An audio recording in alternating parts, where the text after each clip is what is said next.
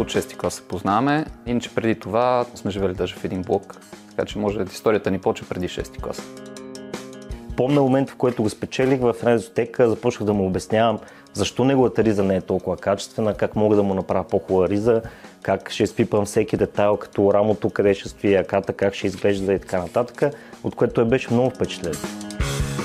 Почнахме да обсъждаме и, знаеш ли, харесваме такива сайтове, където може сам да избереш всеки детайл на ризата. Мога да го направя, обаче пък сайта не съм наясно как стават нещата там и знаеш, че аз мога да направя пък сайта. И нали, така решихме да обединим а, това, в което сме добри. Една нощ в една дискотека се роди общия ви бизнес. Точно така. Даже леко подпи, нали така. Аз мога да направя най-хубавия сайт, аз мога пък да направя най-хубавите ризи. И другото, аз много те уважавам и ти ме уважаваш, така че нещата ще върват по мет и масло. Може и да звучи странното място за започване на бизнес една дискотека, но може да се окаже, че е абсолютно точното място за започване на едно такова предизвикателство и приключение. Аз съм Лазар Лазаров и съм а, съдружник в фирма MateRight. Аз съм Стелян Радовенски и съм другата половинка от MateRight. MateRight е направено точно. Фирма за а, производство на кастомизирани ризи. Ризи по поръчка. И как върви? Все още самия сайт и самата основна идея не работи, обаче пък а, работим в друга насока. Работим на Ишлеме, което ни позволява вече да имаме 15 работника, от които имаме и технолог. Кажете ми за този надпис. Надписа се появи за коледното парти. Трябваше да отделим задната част на корялната, защото това не е корялната. Трябваше да отделим задната част, защото там има части от ударена кола на колегата, защото това беше банкетна зала. Та, цялата голяма корялна маса. Постелихме с хартиени покривки и направихме коленото парти тук. Колегата го направи с спрей, даже около един час не се дишаше тук. Рекламната ви табела. Да, първата. Истината е, че още не сте стигнали до истинска рекламна табела и това е единствената ви. До някъде така се получава, че това не е единствената табела. А това всъщност е хартия, която е завързана на някакво въже. Това е хартията, да, с която реално правим понякога кройки и буквално се едно, че някакъв а, простир сме опънали тук и сме метнали хартия. Много са ви ексцентрични и корнизите. Да, собствено производство е всичко. Всичко Въжета. е хендмейд, да. Плат на гънат, направено под гъвче и перденце. Какво друго ви е хендмейд тук? Ами самата корялна маса. Тя е направена от бюра отдолу, отгоре плоскости и пелече, които си купуваме от а, склад за дървени материали. Както и от татъка, където са нишевните машини, сме си направили точна линия, де факто от, пак от такова нещо. От стари дъски от палета от наш приятел. Имаме и други по-високотехнологични Имаме и по-високотехнологични инженерни, наши решения, понеже трудно се намира разклонител за трифазен ток, даже Да. такива неща сме си изглавали. Меко казано, не е никак луксозно при вас. Да кажем въобще даже. на този етап. На този етап всичко е е, направено по най-ефтиния начин. С материали и собствен труд. Както и линията, която е за, за гатер, ножицата и за ютията на Кабела на маса. тавана ли да. е това?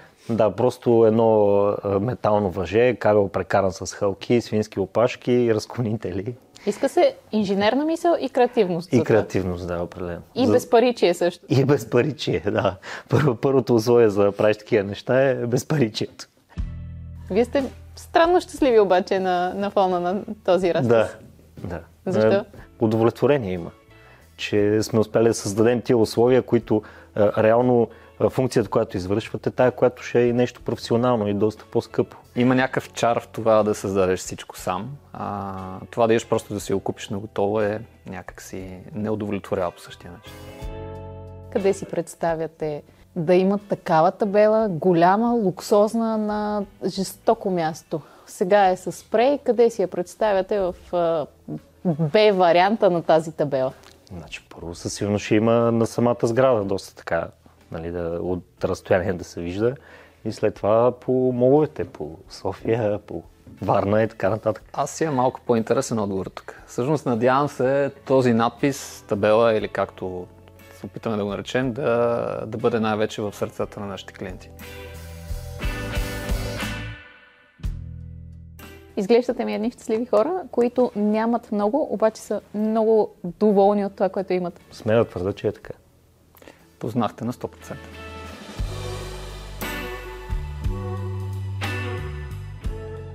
Връщам ви в нощта в дискотеката. Какво се случи след нея? След нощта в дискотеката, известно време не поддържахме контакт, не сме се чули, не сме обсъждали толкова идеята. Ти си работеше в София като IT, ти си Да. работеше в, в, в Плевен, в, да, в фирмата, фирма. в която работех. Започнах и програмата Base, където да, да получа малко знания как да стане това нещо. В Base стъпка по стъпка показаха и обясниха как трябва да образуваш цената, как да, да ти излезат сметките, какво да очакваш. След като се мине програмата, всеки представя своя бизнес план, прави една презентация, след което се награждава първо, второ и трето място. И ти взе първата. Да, аз взех първото. С тази награда ли започнахте? Имаше ли други източници на, на финансиране? Имаше други източници, обаче това си беше доста, доста помощ. Получих 4000 лева и на следващия ден купихме машини за 20 000, нали, което беше и първоначалната инвестиция. Другите 16 откъде дойдоха? А другите 16 е от кредит, който аз изтеглих, като моята инвестиция беше първоначално а, наведнъж. Като оговорката ни с Тилян беше, че той ще инвестира поетапно. А как намирахте клиентите? От врата на врата, както се казва. Паля колата, обикалям, набрязвам си няколко фирми, обикалям, казвам, ние сме нова фирма, така и така. Търсим работа като подизпълнители, защото това ни е идеята за момента да работим като подизпълнители. Имало ли е по-сериозни моменти обаче, в които не можете да платите на хората, хората си тръгват, защото не можете да им осигурите достатъчно работа? Не. А, значи винаги сме намирали начин да това, което дължим на хората, това, което а, дори да не сме го изкарали.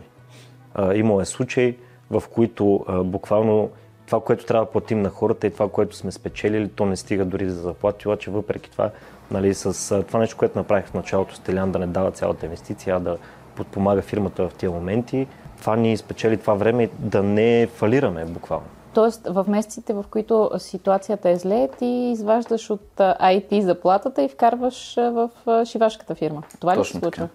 Да, общо взето вадим от собствения си джоб, за да може да покрием тия разходи.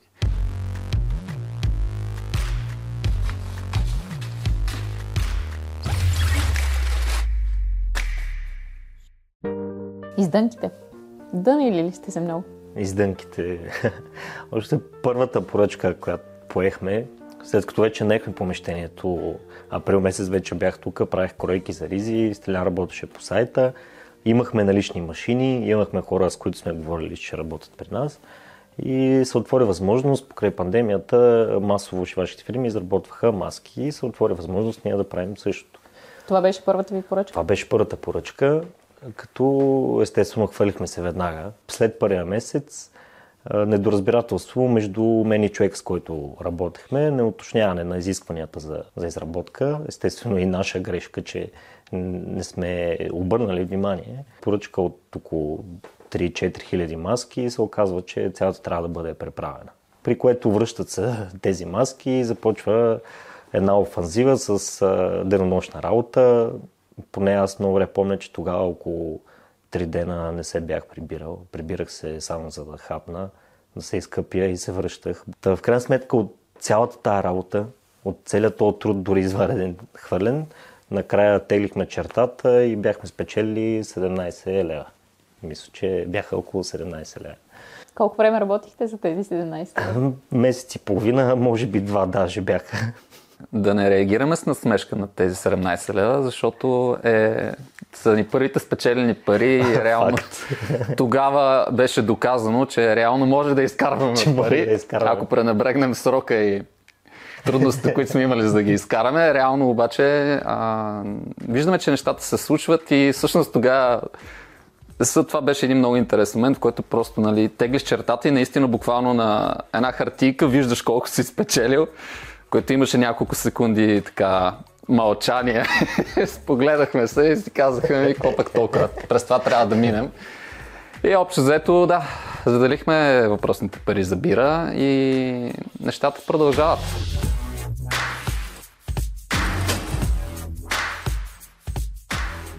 Как не се натъжихте, не се отказахте, не се Ами, Обезсърчихте. Причина, причината за това е, че ние осъзнахме, че нямаме опит. И двамата сме, мисля, че малко така дори философски настроени от гледна точка на грешки и провали.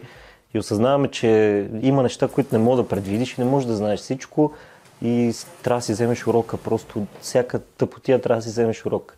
От тази тъпотия? Ами от тази тъпотия си взехме урока, че много добре трябва да преценяваме човек, с който работим и малко повече внимание да обръщаме на самото производство и на, на самия крайен продукт трябва постоянен контрол и концентрация.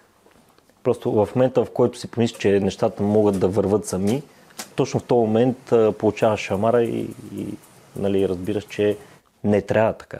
Ти трябва да контролираш нещата. Кое беше най-трудното до тук? Много е трудно да предвидиш всъщност какво ще се случи. Всички идеи са свързани просто с... Ако човек обича да си ги разписва, може би много лесно ще се визуализира след това разликата с реалността. Ако един човек е предвидил стъпка 1, 2, 3, които са конкретни неща, които трябва да се свършат, повечето пъти реалните стъпки са стъпка 1, после стъпка 10, после стъпка 2, после стъпка 5. Във времето нещата се случват повечето пъти по по-различен начин, откакто си ги предвидил и всъщност отнемат и много повече време, отколкото си предвидя. Пример е самия старт на фирмата. Идеята беше, започваме април месец, до края на годината пускаме сайта, началото на следващата година правим реклама и от, от следващия месец вече започваме да шием по 20 ризи на месец, след това след 3 месеца почваме по 50, след още 3 почваме по 100 и така нататък. Нали, плана е, такъв. Реалността? Реалността, започваме, сайта остава леко на заден план, започваме си шлемето, осъзнаваме, че трябва да имаме сигурни доходи, което със сайта няма как да направим в началото, нали, което, което е логично, обаче пък плана не беше такъв. И с времето осъзнаваме, че ние първо трябва да създадем това нещо, да го поддържаме. Ние трябва да имаме толкова много средства, трябва да имаме странична печала, за да развием то, този сайт и тази основна идея. Тя изисква много инвестиция която ние не можем да си позволим на този етап. Не стават нещата винаги, винаги така, както ги планираш. Напротив, винаги става обратното на това да планираш, просто трябва да, да промениш плана. Трудно ли е? Трудно Много е... хора са във вашата ситуация в момента. Трудно ли е? Много е трудно. Много, обаче си заслужава. Една от мотивациите ми като цяло да имам собствен бизнес е това сутрин да стана с желание да отида да върша какво трябва да върша поне аз съм от тия хора, имам много такива хора, които а, работата за някой и е, ежедневието, което е едно и също и липсата на възможност да бъдеш креативен и да правиш нещо и да съставяш да измисляш, това просто ти обезмисля живота. Поне при мен така беше. Просто колкото и финансово да си добре, аз лично в фирмата, в която работех, бях доста, финансово бях доста добре за града. По-добре от сега ли? Много по-добре. Много по-добре. Като работник изкарваше повече пари, отколкото като да. собственик на бизнес. Абсолютно. Абсолютно. И аз бях наясно, че ще бъде така, обаче съм удовлетворен. Това, което искам да правя, го правя всеки ден.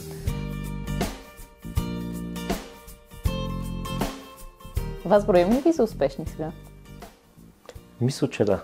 Успешни не мисля, че е точната дума. Успешни времето ще покаже, но би казал, че сме много удовлетворени и мотивирани. Ако вашата история трябва да каже нещо на други хора, тип какво казва вашата история? Казва да, да приемеш факта, че провалите са неизбежни.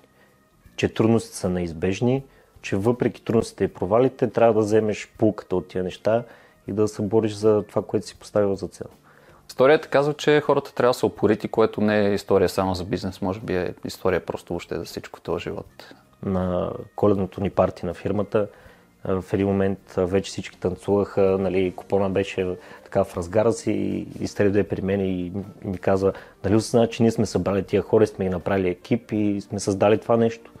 Нали, не сме забогатяли все още. Финансово не сме постигнали за някакви успехи, но сме събрали едни хора, които, които се уважават, подкрепят и които са добър екип. Това по-ценно ли е от това фирмата ви да беше печеливша? За мен да. Това ни дава, това ни дава основа за светло бъдеще.